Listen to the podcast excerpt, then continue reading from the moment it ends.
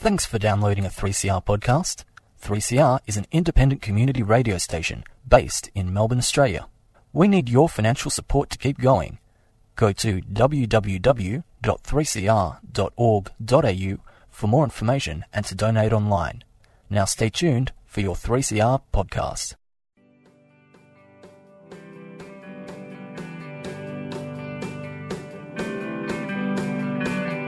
Animales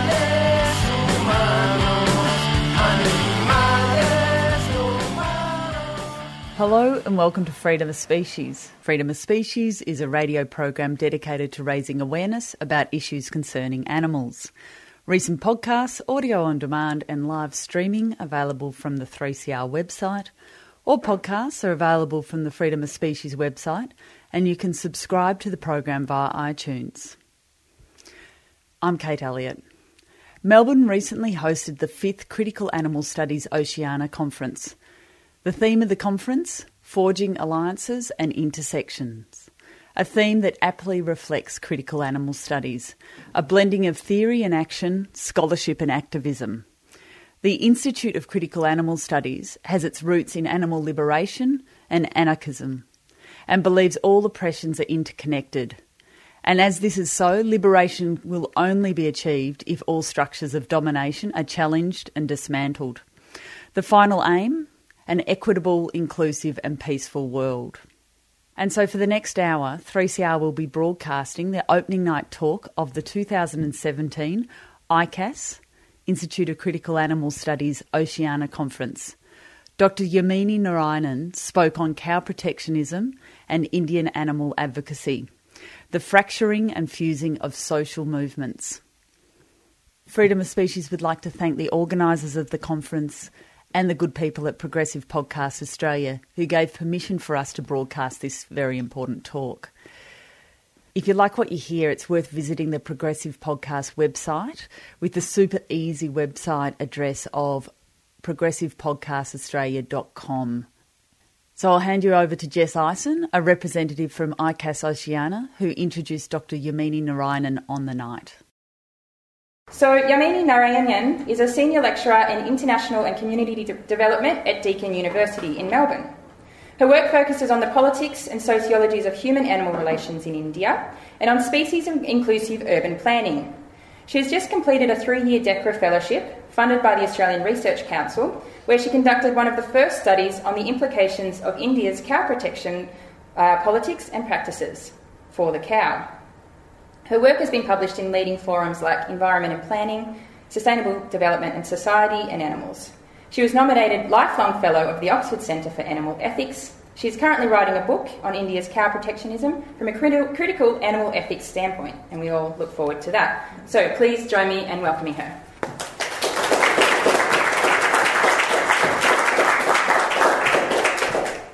Thank you so much, Jess, for such a lucid and generous uh, introduction. And thank you also to Jess, Lara, and Nick, amongst others at ICAS, for, for inviting me to deliver this presentation. Um, my work has developed into one of the first empirical explorations of what India's cow protection discourse, legislations, and politics means for the cows for the actual cows, and also for the broader animal advocacy movement in India. We all know that India has, uh, in cows in India have a unique status as protected based on a Hindu ethic of regarding these animals as sacred, as goddesses, as, as divinity, etc. Um, and it's always, including in India, within the activist community as well in India, it is generally, almost unreflectively, regarded to be a good thing for the cows. Like, how can it possibly be bad to have a unique protected status for the cows? And um, my, my work's basic, but, but what has basically happened in the last almost 60, 70, almost 100 years is that all analysis of cow protection has basically taken on sectarian dimensions. And I will be touching upon this substantially in this presentation, while I'll also focus on what happens to the cows, um, because I'd like to specifically pitch to this whole theme of intersections and alliances. Uh, there will be a few disturbing photographs, and there won't be many at all. Nothing that we as animal activists haven't seen worse, I think. In that little picture on the left is a photo of this Muslim man called Qutbuddin Ansari. In 2002, this was a photo that was taken of him literally begging for his life.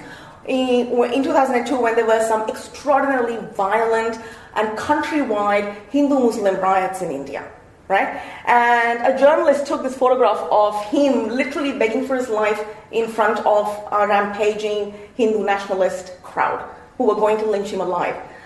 Um, and this was one of those moments, this was one of those photographs which actually suddenly gives us pause when it's, when it's printed in the first front page of a newspaper. It suddenly gives you pause as a, as a society, as a people, as a nation about what have we become. Because when you look at that begging man, you don't see a Muslim that's, you know, a bad Muslim or whatever, but you actually see a human being that's being reduced to that sort of objection, right? That sort of an objection where he's literally begging for his life. Qutbuddin Ansari was saved, he was rescued, right? Muhammad Naeem on this side, not so much. In the last photographs taken of him, Muhammad, cattle trader, he is a cattle trader, most likely a cattle trafficker, most likely someone that was taking cows to butchery, right? He is pleading to a group of villagers as blood trickles down his head. He and four of his mates were dragged out of a passing SUV in a, in, the, in a northern state in India, in Jharkhand, on suspicion of being cow traffickers and half of his body is soaked in red. His shirt is presumably ripped away, and hands folded. This father of three also struggles to convince the people surrounding him that he's innocent. But they lynch him and his mates to death anyway. This happened just last month. In April this year, Pehlu Khan, a Muslim dairy farmer, was killed by a lynch mob, a Hindu nationalist lynch mob, on suspicion of, of transporting cows for butchery. Two courts posthumously have acquitted him of the charge of butchery. He was guilty of cruelty, and which dairy farmer is not, right? Dairy farmers, I mean, dairy farming is inherently a cruel industry. So he was guilty of cruelty, but he was not guilty of butchery. And here you can see his family mourning his death because he was lynched to death uh, on suspicion of, of butchery. And this was again a plea that his family put forward saying he was innocent and he shouldn't have been. He was a dairy farmer, he wasn't a butcher, he didn't kill cows. And in a country where cow slaughter is prohibited legislatively, uh, there were all these really bad implications if you're, suspicious, if you're suspected of killing cows. And again in 2017, a 16 year old Muslim boy, a minor, was again lynched to death in a train um, because he was on his way to Eid celebrations because it was just after the month of Ramzan, and um, um, again a Hindu nationalist mob suspected him of having beef or having beef on his person, in his luggage, whatever, and they lynched him to death. Just in the first six months of 2017, 20 Muslims have been lynched to death. Many others have just been lynched, or raped, or beaten, right? And it's not just men. Last year, a woman accused of eating beef was gang raped by a, star, by a bunch of self-styled um, Hindu activists, Hindu um, cow protectionists for her crime. And then two other Muslim women were also severely beaten uh, when they were discovered with 30 kilos of beef. Now, again, later DNA tests revealed that this was buffalo beef. Now, morally, as animal activists, it's irrelevant whether it's buffalo beef or chicken or, or goat or whatever, it doesn't make a difference, right? But legislatively in India, it is important that it was not cow beef, it was actually buffalo beef, but they were, they were beaten and raped anyway on charges of having beef on their person. And there's no doubt that some sort of medieval madness has taken over India in the shape of Islamophobia and regular lynching of Muslims in different states. And this is not new. I mean, this is not something that's just happened. It's, it's, it's an old problem. It's, you know, we can trace, trace this sort of Hindu-Muslim tensions in India and, and, a more broad form of Islamophobia in India, link it back to events in the world. It's, that's all possible. So it's not unique. It's not new. But the situation has moved very quickly from not renting homes to Muslims uh, to refusing to tolerate their presence in public spaces uh, and Muslims are being taunted on trains, fights are initiated, etc. But the interesting thing from an animal advocacy point of view uh, is that now there's been an escalation of these this sorts of violence over animal bodies, over cattle bodies. And where does that place us as animal activists? How does animal activism actually respond to this? Because this sort of violence is being done in the name of protection, cow protection specifically, right? A very, very important animal in, in the general um, farming um, industry. And these lynchings have become so common that we don't even know who to respond to anymore. Should we weep for Muhammad Naeem or Pehlu Khan or Muhammad Akhlaq? I mean, it just goes on and on and on. So let's have a brief look at the context of cow protection in India. Like a really whistle stop tour about, you know, the context of cow protection, and specifically I'd like to highlight two contexts, right? One is a pure economic context. India's constitution was framed immediately after independence in 1950s. When the, when the nation was severely food insecure, right? India was so food insecure that we were importing two very important things that were crit- critical for sustaining diets. One was milk and one was grains. Both of these are related back to cattle. Right? In fact, dairy, cattle for dairy were also, was just not as important as cattle for traction in India.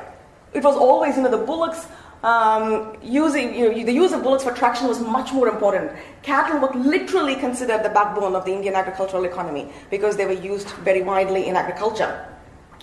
So, because we were importing grains as well as milk, a policy decision, an agricultural policy decision, was taken not to slaughter cows. Because you can't slaughter the animal that's actually holding up, holding up two important food industries, that is milk as well as, uh, as well as grains right? So the cow for her milk and the bull for his traction as well as for his genetic material, because the, the, the, the germplasm of bulls is really important for, for breeding. Um, this was really important. And so the Constitution actually inserted a clause to not slaughter cows, and this was an agricultural policy decision. This was not in the interest of the animals per se. This was actually in the interest of animal exploitation, if you will. The second context that I'd like to highlight is the sectarian a sectarian communal aspect, right? In 1947, when India was partitioned into two, we saw some of the worst genocides in history between Hindus and Muslims. Hindus and Muslims were in both sides of the border were massacred because Pakistan was created as a pure Islamic state. And there were lots of Hindu nationalists in India who felt that India should therefore have been have, should have been established as a pure Hindu state. And they have always resented the fact that India was a secular country, right? And they've never stopped advocating for a Hindu Indian state. And the cow as a symbol of Hindu purity, has become a vehicle through which they try and, first of all, advocate for. It's a really easy, it's a convenient way of saying the cow is a symbol of Hindu purity. We want a Hindu purity, which basically means it needs to be cleaned, cleansed of Muslims. And these bad Muslims are butchering the cow. It becomes an extremely easy sort of narrative, right? And through colonial rule, there was a cow protection movement that started um, the 19, in the 1800s. It was politically formalized. It comprised of theologians, Hindu saints, right wing groups, social reformers, but they were all united by the idea that mother cow equates Mother India. Right? And they also agitated for national ban on slaughter, on cow slaughter. So you see, there's two contexts for preventing cow slaughter, and neither of them have anything to do with animal ethics or animal liberation. One is an agricultural policy decision, the other one is a nationalist, a Hindu nationalist decision. Like, this is my mother, and if you slaughter my mother, it, she becomes a, it becomes a really easy way to other someone. Right? The cow's my mother. So, if you look at some of the, way, the ways in which the cow has been mobilized as a vehicle for Islamophobia, here these are these cartoons where they show this young, noble Hindu king who is protecting the cow from this butcher who's like twice the size of twice the size of this Hindu guy. Right? He's monstrous, he's demonic. And he's wearing, he's got his beard and he's got his skull cap, and you know, in every possible way that you can caricature the tension, it's been caricatured. Right? So you can see that you can see the ways in which this is being um, the, the, evil Muslim, he's, been, he's, he's got a knife in his hand, as you can see, and the, this noble Hindu king who's quite small but brave anyway, is, is uh, killing him. and then you also have this is very common save the nation, save the cow. Okay, the, you save the Hindu Indian nation, and you do that by saving the cow. It's got nothing to do. It's got nothing to do with animal, animal ethics. But this is a really common. It's not to say that only the Hindus do it. It's a common way. Animals are animals are landscapes upon which tensions are fought. Yeah? Like, um, you know, for example, a lot of scholars have talked about how urban spaces are becoming really easy um, spaces where sectarian tensions, communal tensions, race tensions are enacted because urban spaces allow and offer that sort of that sort of infrastructure. You want to kill someone, you know, cities make it easy to do that, right? But bovines, but but animal bodies are also landscapes upon which tensions are fought. And this, these are two posters which an animal activist friend of mine put together, and he gave them to me, and you know, he, he kind of put them together and gave them to me. So this is from an um, activist group in Chennai, and they noticed these posters all over the city, right? So in the top is a poster that's been created by Muslim fundamentalists, and they have a photo of the cow. And basically, the message in Tamil is that butcher the cow, throw her into temples to piss the Hindus off. Below, Hindu nationalists, not to be outdone, have got a poster with a pig saying, Butcher the pig, throw her into the mosque, and we can piss the Muslims off. You see what I'm saying? So, animal, and of course, these animals have nothing to do with, you know, these sorts of tensions. That goes without saying, right? But they become enmeshed. They become enmeshed in our. So, the speciesism is kind of so intricately enmeshed in, in racism and sectarianism and casteism, etc. And they are, of course, vulnerable to multiple uh, oppressions because of that. And here as well, another poster of this couldn't be more obvious. This could not be more obvious. So the butcher's hand is a green Islamic, you know, with a crescent. Green, a symbol of Islam. He's trying to kill this cow, and then you look at the hand that's preventing it. it the saffron is a color of Hinduism, and he has got an om, and he is come to save the cow from butchery. Don't make too much of the swastika. The swastika has got nothing to do with anti-Semitism. The swastika is a very, very old Hindu symbol of auspiciousness long before Hitler stole it. So that's got that's that doesn't need to be read into. But if you look at the hand, if you look at the two hands, the Muslim hand is like killing the cow with his crescent. It could not be it could not be more obvious. And of course, the the, the, the message again: save the cow, save the nation. Right? So you can again see the ways in which these things operate. Um, in 1992, just to go back a little bit, Hindu fundamentalists destroyed this 500 year old uh, mosque.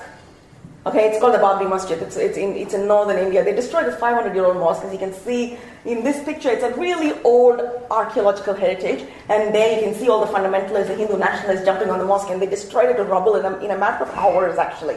This huge mosque. On the basis that a Hindu god was, um, was born in this exact place where, where, the, where the Babri Masjid was.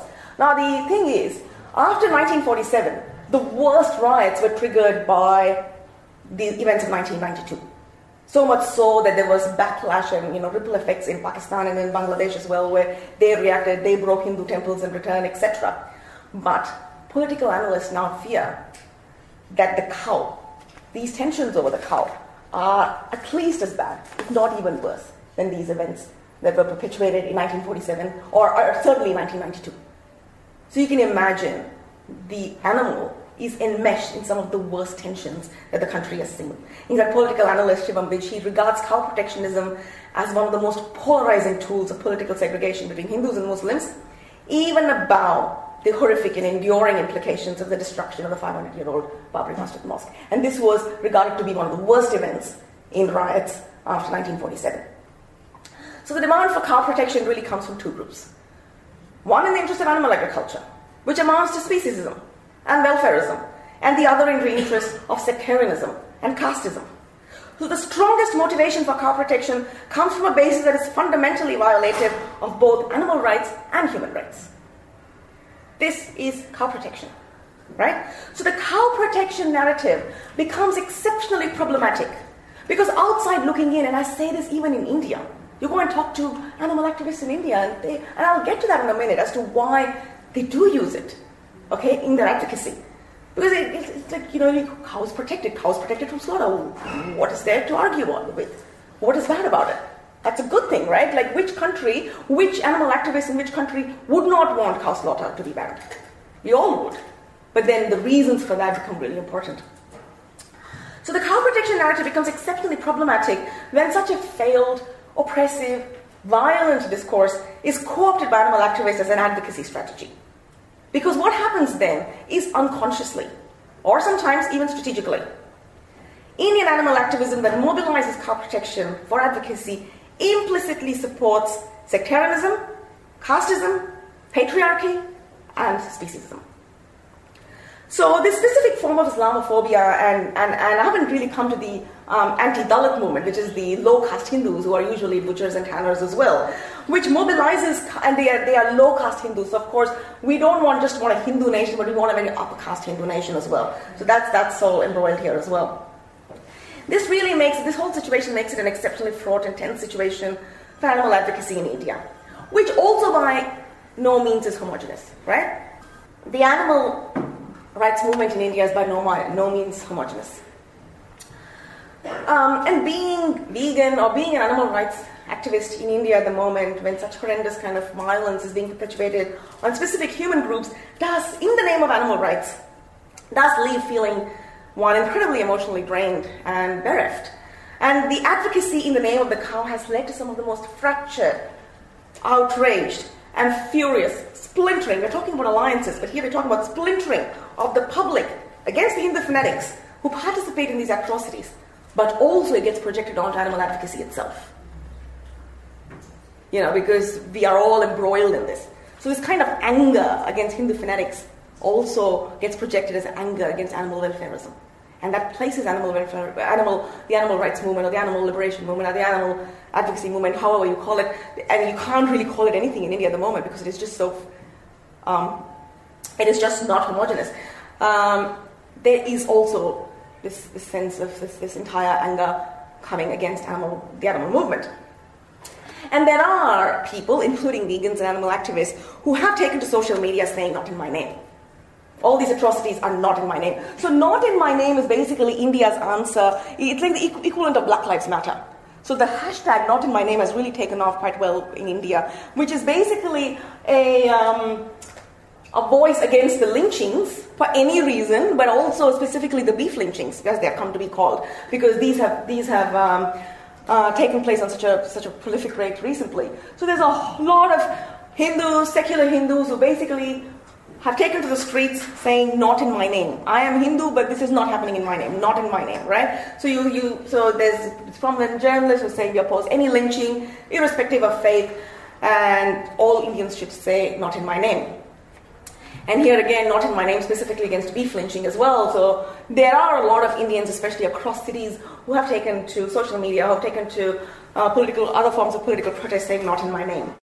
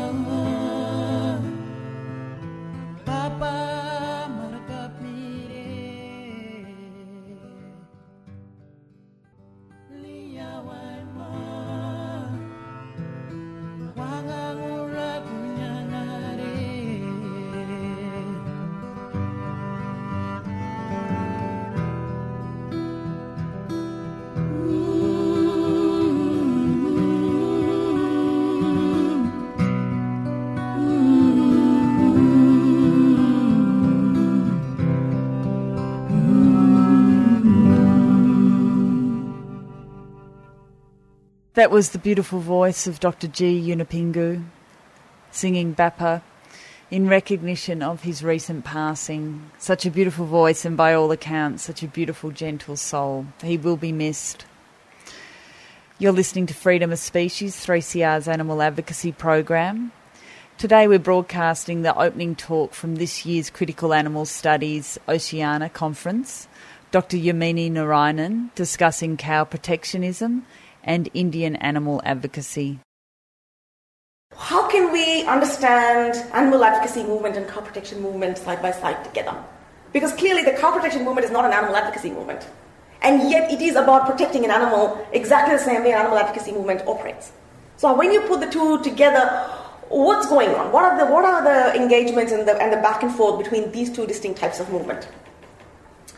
First, as I said, there is no coherent, unified movement in India.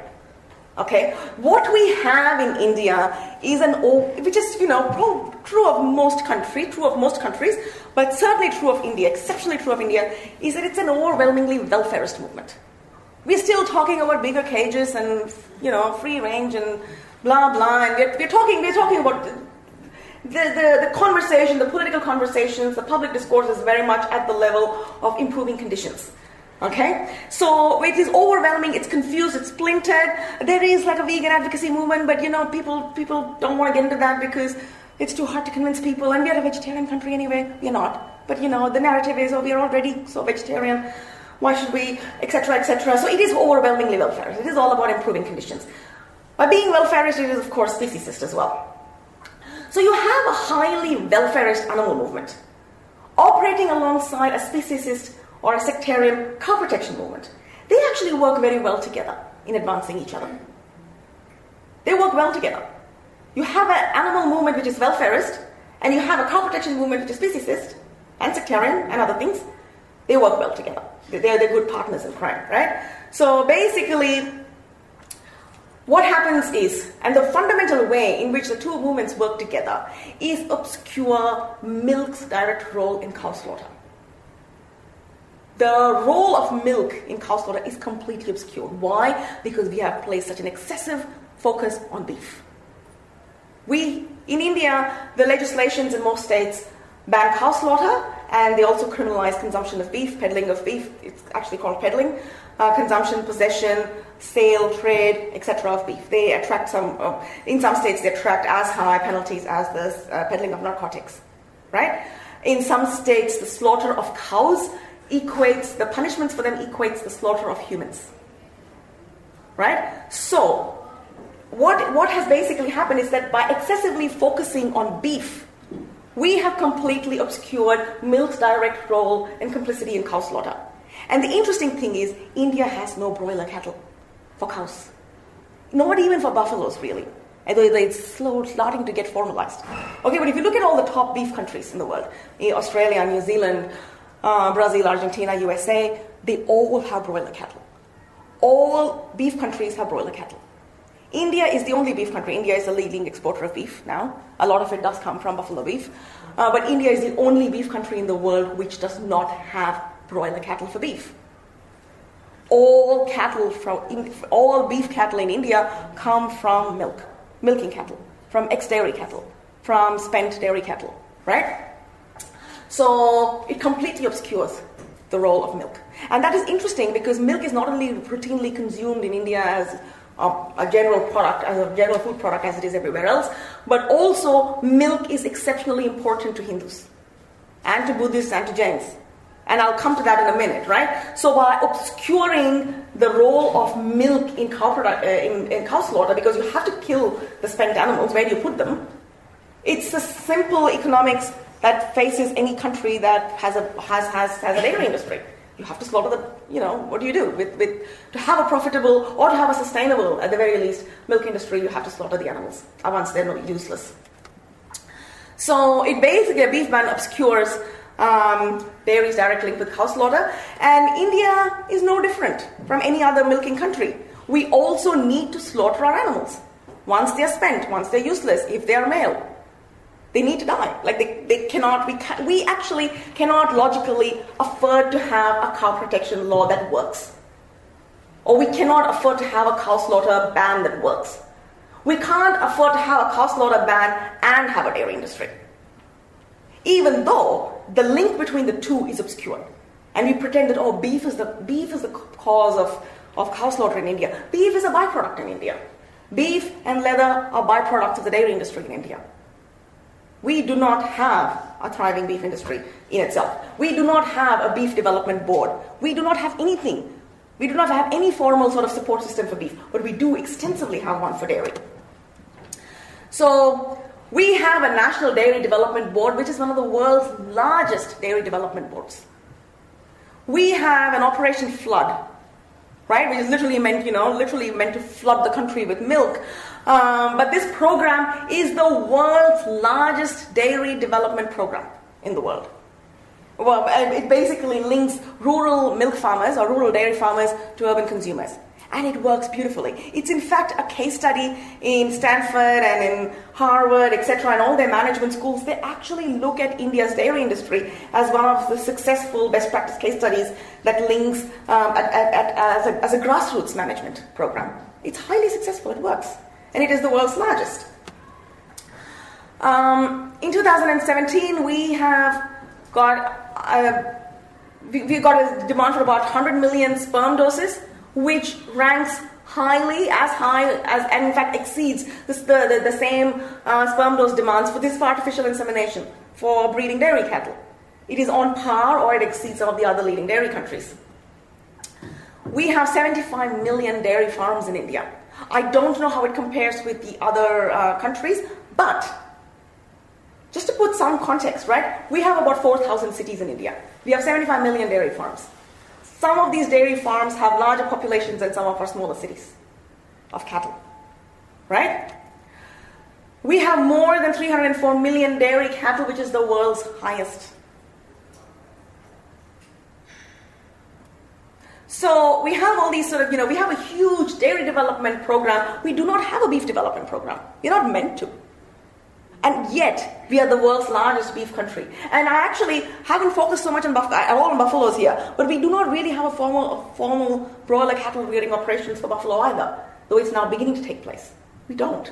So, in fact, all of our buffalo beef also comes from um, ex milking um, animals. So, if you ask a lot of um, Indians or Hindus in India, they'll say, oh, we have gaushalas. Now, gaushalas are the traditional sanctuaries in India um, which you know fall under a very Hindu religious framework of which is where retired cattle traditionally went to live out their lives. It was you know considered to be a very humane and, and, a, and, and a good concept, right? And which supported the dairy industry. So you could take their milk because you are not slaughtering them; you are actually sending them off to sanctuaries. But the reality is there is actually nowhere to keep these staggering numbers of animals, spent females or unproductive males. Gaushalas are simply unable to keep up with the flow of retired cattle or useless cattle or male cattle, etc. Now, traditionally, villages in India did have commons or grazing land that's being subsumed by urbanization. Um, we are also losing forest land and agricultural land at a really rapid rate. And incredibly, we have a right wing, centre right government in place at the moment that has reduced funding for gaushalas by 75%. Right? So from 4 million a year, we now only get about 1 million a year to, to, to keep gaushalas afloat, which is, which is really completely insufficient when you look at the scale of you know, the number of animals that are being retired from the dairy industry every single year. And in gaushalas too, animals are typically kept in a continued state of incarceration, tying them with ropes in zero grazing conditions. In Europe or in the USA, this would be called concentrated feeding operations. That's what these gaushalas function like right? And it is completely, I've been to numerous gaushalas in the last three years, highly common to see highly frustrated young cattle, especially the bulls and the bull calves that are snorting and pacing and agitation. You know, when they're kept in these really, really two feet long ropes. And in Calcutta Gaushala, there was a photo, all these photos I've taken, the Calcutta Gaushala, there was a cow that would, you know, that I saw a cow keeling over, having, having an epileptic fit for about 30, 30, 40 minutes. And she would do that every single day after milking because, of course, these animals continue to be milked in the gaushala. Happens all the time in her own waste, in her own urine. But this gaushala, this, this, this was a gaushala that I went to very close to Mathura. Mathura is where Lord Krishna is believed to be born. It's like the Jerusalem for us, right? Lord Krishna was the, was the cow loving god. Now, there's a gaushala which had about 20,000 cattle head, and they were emaciated. It was like, you know those World War II pictures of, of prisoners released from camps? where they're literally skeletal, and that's exactly what it was like, just skeletal. Animals were just skeletal because they were not allowed to be uh, slaughtered, they were just literally being starved to death. That's one way around cow slaughter of they're just being to. You can just see these, the ribs protruding. I haven't even taken a good picture, but they're just, these were just skeletal, skeletons that were, you know, having last uh, breaths of life in them. And this was a photo that I took. So when I would go and visit these places, uh, they would sort of open these. Op- of course, the calves were again separated, and the, it happened a few times that I would go inside, and because they were, you know, taking me through, suddenly the, the calf pen would open, and the calves would just run to the mother. Each calf knew who the mother was, where the mother was, would run to the mother. And this photo is not very clear at the moment, I took a photo of this calf that ran straight to the mom and started milking. An emaciated mother probably doesn't have much milk in her, to be honest. Certainly not enough to feed the calf. She is literally emaciated. I don't know when she ate or drank properly the last time. But if you look at her eyes, like she was just looking at me with some sort of I mean, people would say it's projection, but I don't think it is when you are actually seeing the, you know, the, the, the fear as well as anger saying, don't, don't come close because this was, you know, she was so used to it, so used to her calf being dragged away and someone else milking her instead. She was just the suspicion, the anger, everything. And I managed to get a photograph and I, and I left immediately.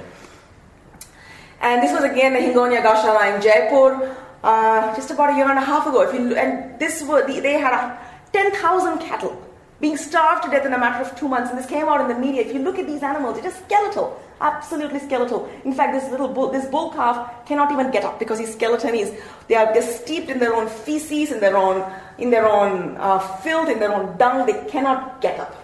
Right? They, they were literally some of them was were um, being drowned in their own feces. And they, they couldn't even get up. So you, just these animals are just being piled up. Of course, people knew this was going on. I mean, no one could not know that 10,000 cattle are dying in the middle of a city. Right? But um, this is what ha- this is this this is a reality of of a country where there's where um, uh, the link with, with cow slaughter and dairy is not sufficiently made.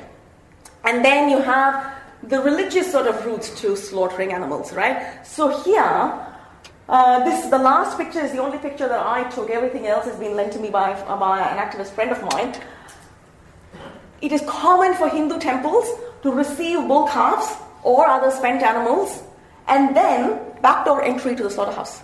So they will auction them off to the slaughterhouse. So I take my spent animals, my male animals to the house to, to a temple. No one can actually question me because that's such a religious pious thing to do.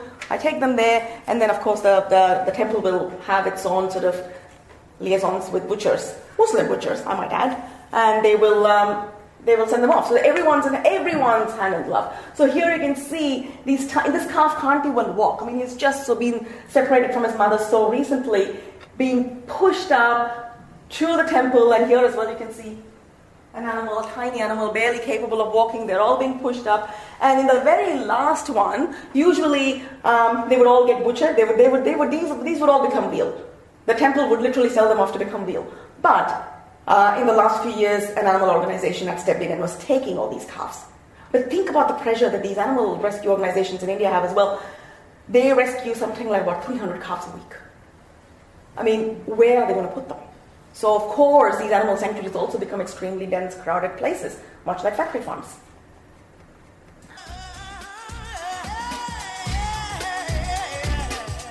For progressive people around the world, it's been a hard start to the year. Trump is rolling out his racist agenda, inspiring increased racial, religious, and gender based hatred across the globe.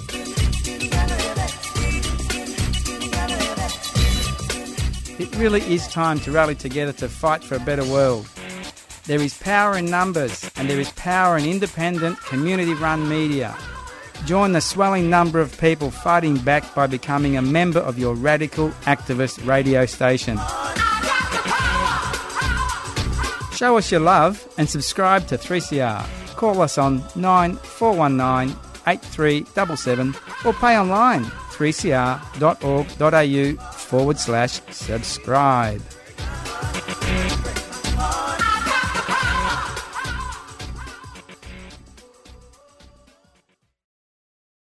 And this photo of mine that I took, I think in 2014 or perhaps in 15, uh, of this literal, of this weeping calf who was just, you know, just you see these calves all the time in these temples, just crying for mom. And this photo that I took actually got shared like about 40,000 times on Facebook within a space of a couple of weeks. This was, you know, in 2014. I'm not a good photographer, but this one um, took off just because it just literally showed a hurt, traumatized baby, and I think people really resonated with that. And again, to quickly take you through some of the ways in which animals are, these are all cows, but they are constantly being trafficked. You know, and the interesting thing is, cow slaughter is not meant to happen, so it's an unregulated underground industry. If it is unregulated, you can pretty much do what you want. And again, this is not a confronting picture per se, but you will notice calves everywhere in cattle markets, all separated and torn from their mothers. And that one is a little buffalo calf, right? But it's the same for everybody. Um, cannot even is not even capable of walking. Literally separated that recently from mom. But you will find these animals everywhere. And the, and the thing is, calf slaughter, whether it is buffalo or cows, is prohibited in India. You're not allowed to have. Technically speaking, we shouldn't be having any deal at all because even buffalo calf slaughter is illegal in India. And again, a photo that I could not take. I wish I was a better photographer. But this line of cows, these are not buffaloes, cows waiting outside a cattle market to be sold for slaughter. This literally went on for about 40 kilometers outside of a cattle market in India, in, in Chennai. It goes on for that long. There is absolutely no way that I was able to photograph this, but it just goes on and on and on. You could drive for an hour and you would probably only see the tip of the iceberg. And this is a backyard um, cow slaughter operation, but I was more interested in the in the photo outside, right? You can just see who, how beef is being advertised as this something which is wealthy, something which is something to aspire for. This sort of strong white guy is promoting beef, so it's clearly something that we need to do as well. It actually shows that you know this is what an, an activist was talking to me about. He was saying we somehow think of ourselves as weak if we can't eat meat or if we can't have beef. You know, so that basically is showing power and strength, right? Like we, we think that we are somehow weak if we don't eat beef. Like it's really interesting. And this again is um, cattle pound, which is which is a government cattle pound. It's interesting in, in the city of like which has incidentally which has 17 slaughterhouses, 17 licensed slaughterhouses that one city. And this was again again a photograph that I haven't been able to take properly, but this was a bull that was just skeletal, absolutely skeletal, walking around that city. And you know, I managed to buy him some spinach from this little cart, which didn't even have that much vegetables anyway. But the interesting thing was this cattle pound over there is a government cattle pound for rescue cattle, and it is empty. It is always empty. Given how many animals are retired from the dairy industry, why is that empty? That should be overfilled, but it is always empty. I've never seen a time when that, that um, cattle pound actually had a single animal in there. And the kind of butchery that goes on, because of course licensed slaughterhouses cannot butcher cows, they happen in forest areas, they happen in peri-urban areas, they happen pretty much everywhere right? And this, interestingly, was a was a slaughterhouse. You can, I'm really surprised at how he even allowed me to take that photo of a cow butcher hole where clearly the cow was waiting, maybe for next day's slaughter. But this was actually taken outside a temple. So the temple knew, or this was a Muslim butcher house, but then of course everyone knew, everyone's part of it. And the kind of ways in which trafficking happens as well. You can see some animals being stuffed inside cars and vehicles.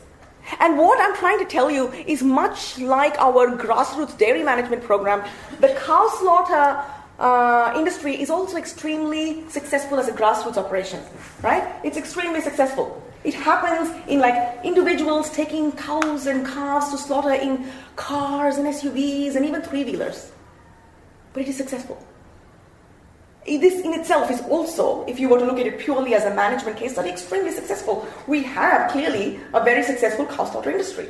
Our statistics show that, right? So if you look at look at you know, these are cows that are being this is being transported in a in an SUV, I think, and here again there's um, cow cattle activists chasing a, a, a, a truck which is being uh, which had which was full of cows. Of course, the the, um, vehicle overturned, and you can see injured injured animals, dead animals and also beef.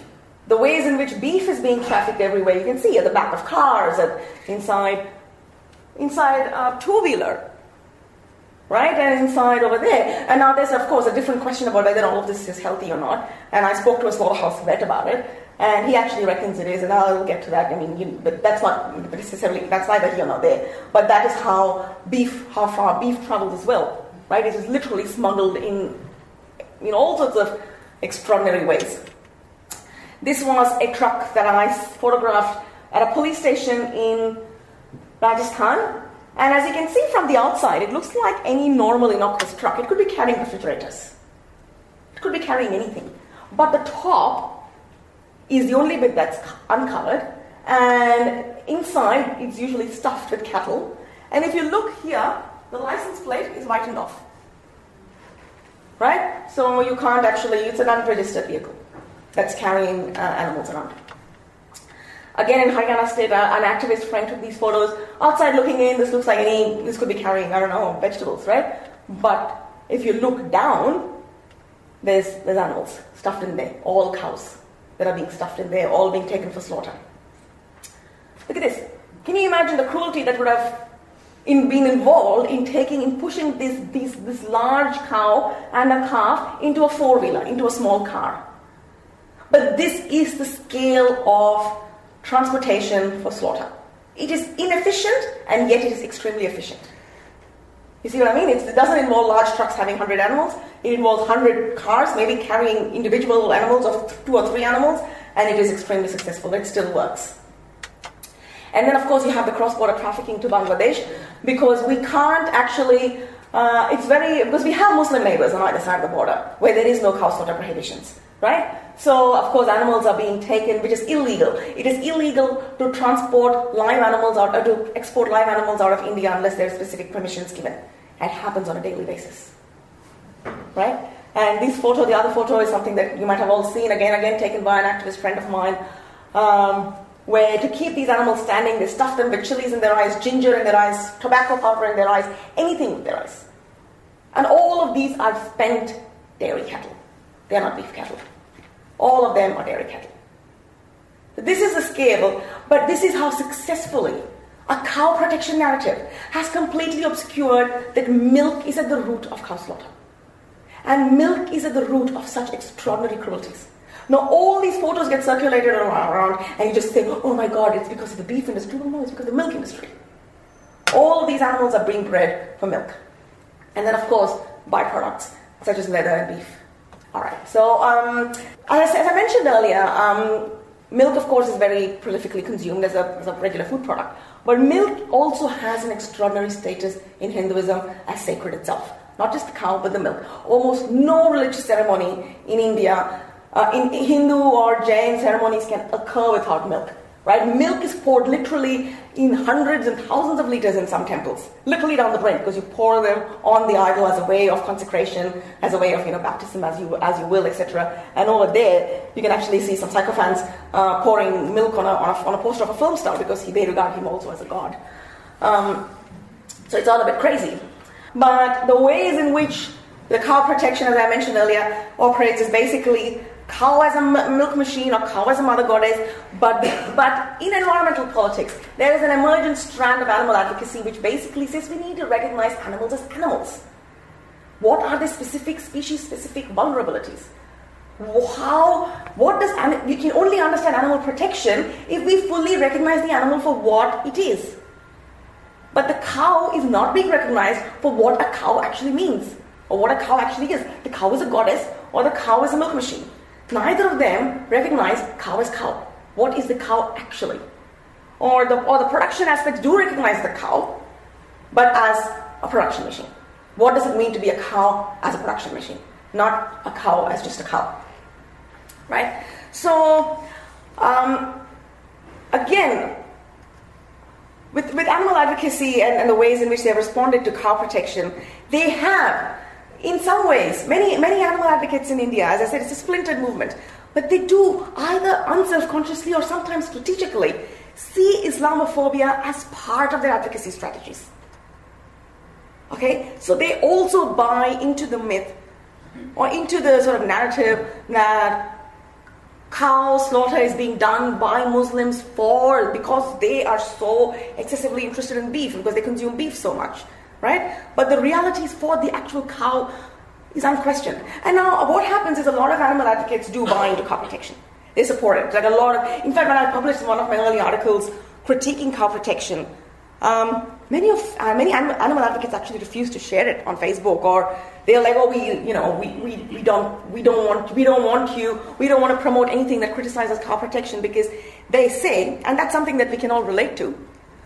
Wins are hard in animal advocacy. We can fight for 20 years and finally, um, you know, with, with, with, chickens, for example, and finally, you know, fight for, you know, chicken, chicken advocacy. You know, we don't know what it's like. You fight and fight and fight, and finally you manage to get a matchbox worth of space, extra space. The cages are just that much bigger. So wins are really hard to come by. And they are like when we have something which legislatively, legislatively allows us to advocate and to follow through on a slaughter ban, why would we give that up? You know, why would we give that up? It is, it is, it is easy because it actually offers a tangible legal hook. Okay, you see someone that's butchering a cow, I can actually have, I have a tangible legal hook upon which to, to file a case, upon which to actually rescue the animal. Because the police will say, yes, that is illegal. If I say if someone's slaughtering a chicken, they'll say like, yeah, whatever. That's not illegal. Cow slaughter is illegal. So, so animal advocates are like, why would we give that up? Right? So they actually do see this cow protection as being in the best interest. It is not just, um, sorry, it is not just Indian animal advocates either. Right? So Humane Society International recently instituted a whole, Humane Society International India, they instituted a number of rules and laws which again have been recalled, uh, which ban the sale of cattle for slaughter. PETA, for example, had all these advocacy uh, campaigns, successful advocacy campaigns in many respects, focusing on the cruelties embedded in leather. But they only focused on bovine leather. Because again, even when it's foreign advocates, animal advocates operating in India, it's tempting. The legislative hook is already there. Why would we not use it? Whereas only half of our leather comes from bovines. The rest of it comes from sheep and goats. They also suffer identical cruelties. But PETA did not focus on those, they only focused on cows. Right? They were again focused on, so it's tempting, it's something, it's tempting. So there's a real tangible hook, so animal advocacy co-opts it constantly. Right? And um, so, but what happens is that first of all, we can actually see that cow slaughter is happening as prolifically as, poss- as, as always underground, but it also reinforces the link to, uh, it also actually implicitly supports, the animal advocacy is instead seen as supporting uh, uh, casteism, seen as supporting sectarianism, seen as supporting Islamophobia. Because I mentioned earlier that animal advocacy in India has all these really huge problems. They have hostility, they're regarded with suspicion at the moment, precisely because they have been supportive of caste protection. Right? And if you talk to Muslims or low caste Hindus, they say beef is only one of the many meats that we consume. We don't recognize beef as something exceptional. We don't think that, oh, let's go consume beef to piss off the Muslim Hindus. We don't, they don't think that. Beef for them is no different from mutton, from chicken, from fish. Right? But when cow protection makes beef eating, um, when, when the Hindu nationalists start lynching you, raping you, beating you, murdering you for eating beef, then eating beef becomes a necessary act of political resistance. They have to eat beef then. Right? They have to eat beef. Cow- They have to slaughter cows. So animal advocacy is almost, by, by supporting all this, they're almost working themselves into a corner. Because if, if all of these things are being done for eating beef, well, then I must eat beef, mustn't I? So it becomes, it becomes this no win situation, right? And you can see all these. I've had any number of secular Hindus, or open minded Hindus, who have come and told me that we never used to eat beef before, but now we do. As a resistance to Islamophobia, as a resistance to sectarianism, right? And so you can watch this. All, and in the age of social media, everything goes viral. Everything goes on Facebook. So there was this vegetarian member of parliament in the state of Kerala. He publicly ate beef, and it went viral on Facebook after 19 years of being vegetarian, as a political act, as a political resistance, right? So you, you- you're sort of inviting more cow slaughter, inviting more sort of consumption of beef because of this. And then you have this beef. Um, these are low caste. Um, these are some lower caste Hindus, uh, uh, and they necessarily have to have a beef festival. When I went to the university, Osmania University, 97% of them belong to this particular caste, and they have to have this. Um, they have to eat beef, and I don't think I have. Time. There's a YouTube video where this guy is basically has a rap song, which is which again went pretty viral in India, which basically says beef is the secret of my energy. Right? He's actually promoting beef. Like I need to eat beef. Beef is my identity. Beef is what we eat. It becomes this really important thing that you've got to do as an act of resistance, as an act of identity assertion. Right? Mm, Inviting this. And as early as 1925, Mahatma Gandhi had already said beef eating, which is merely permissible in Islam, will become a duty if compulsion is resorted to by Hindus. And he said, dismiss from your mind Muslims and Christians altogether, do your duty first. Mind your own duty first. Forget about what the Muslims are doing. Forget about what anyone else is doing. You do what you got to do. And he talked about the cruelties in the dairy industry. He never mentioned the word vegan, that's presumably not a word he was familiar with, but he definitely talked at length about the cruelties in the dairy industry, right? And just the very last slide, what are, in terms of alliances, in terms of intersections, what next for Indian animal advocacy? We focus on beef, or focus on milk, not beef, focus on breeding, something that all animal advocacy needs to do because we all tend to focus on slaughter. But we very rarely tend to focus on breeding, on the breeding of all these animals, right? And we also Indian animal advocacy, and I think these are the lessons here for advocacy movements elsewhere, ally with those specifically oppressed by cow protection. Ally with the Dalit groups, the low caste groups. Ally with Muslim groups. Because not only Muslims, but animal advoc- uh, animals are also being oppressed by these narratives. Ally with these particular groups. Ally with the women's movement. Right? Uh, and if we don't ally, there's going to be other problematic alliances. Like Hindu nationalist groups have, have been um, also engaging with Muslim groups to promote milk consumption. And if you look at Mahatma Gandhi, the last lesson, right, from Mahatma Gandhi, when he fought for India's freedom movement, he didn't just say, I'm going to fight for India's freedom. He allied with a whole different number of groups, including outside of India. He allied with the Khilafat movement, which was supporting Muslims in Turkey, South Africa. He spoke out against anti Semitism because this was the time of the Second World War. He spoke about cow protection and vegetarianism as part of his nonviolence. That had nothing, nothing specifically to do with India's freedom movement, but he still spoke about cow protection, uh, animal protection, vegetarianism. He allied with women's movements. He aligned with farmers' rights, Hindu Muslim unity, whatever he could to grow the numbers, right? Creating critical mass. So I'd like to just end with that, that the, the need to sort of, you know, make these sorts of alliances. And basically end on a more cheerful note about all of these photographs again. You know, this, this, first one I took of this Muslim woman who was hugging a goat that she had grown fond of, that she was meant to slaughter, and she is, she's, she's now, as we, I met her at a vet's right, in India, where she was so worried about the goat being sick.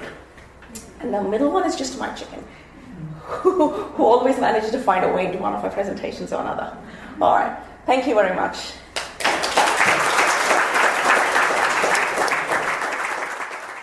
You've been listening to Dr. Yamini Narayanan speaking on cow protectionism and Indian animal advocacy. It was a talk that was presented on the opening night of the recent 2017 Critical Animal Studies Oceania Conference. Uh, we are quickly coming to the end of the hour, so we will have to say goodbye, but we do have a lot of information about um, what has been discussed today on the program, Dr. Yamini's work, um, Critical Animal Studies, links to their website, and also links to Progressive Podcast Australia on our Freedom of Species podcast page. So please, uh, if you are interested in these topics, do visit the podcast page on the Freedom of Species website. Thanks so much for tuning in today, and we'll see you again next week.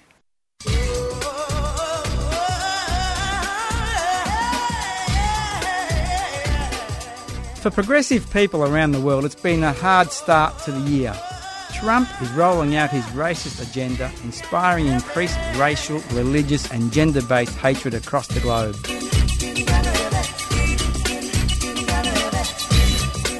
It really is time to rally together to fight for a better world.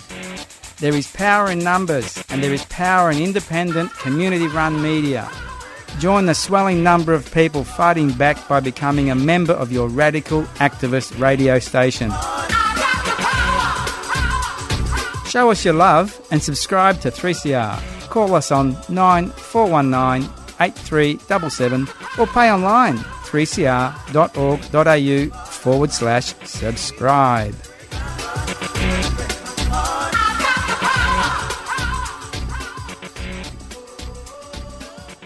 You've been listening to a 3CR podcast produced in the studios of independent community radio station 3CR in Melbourne, Australia. For more information, go to allthews.3cr.org.au.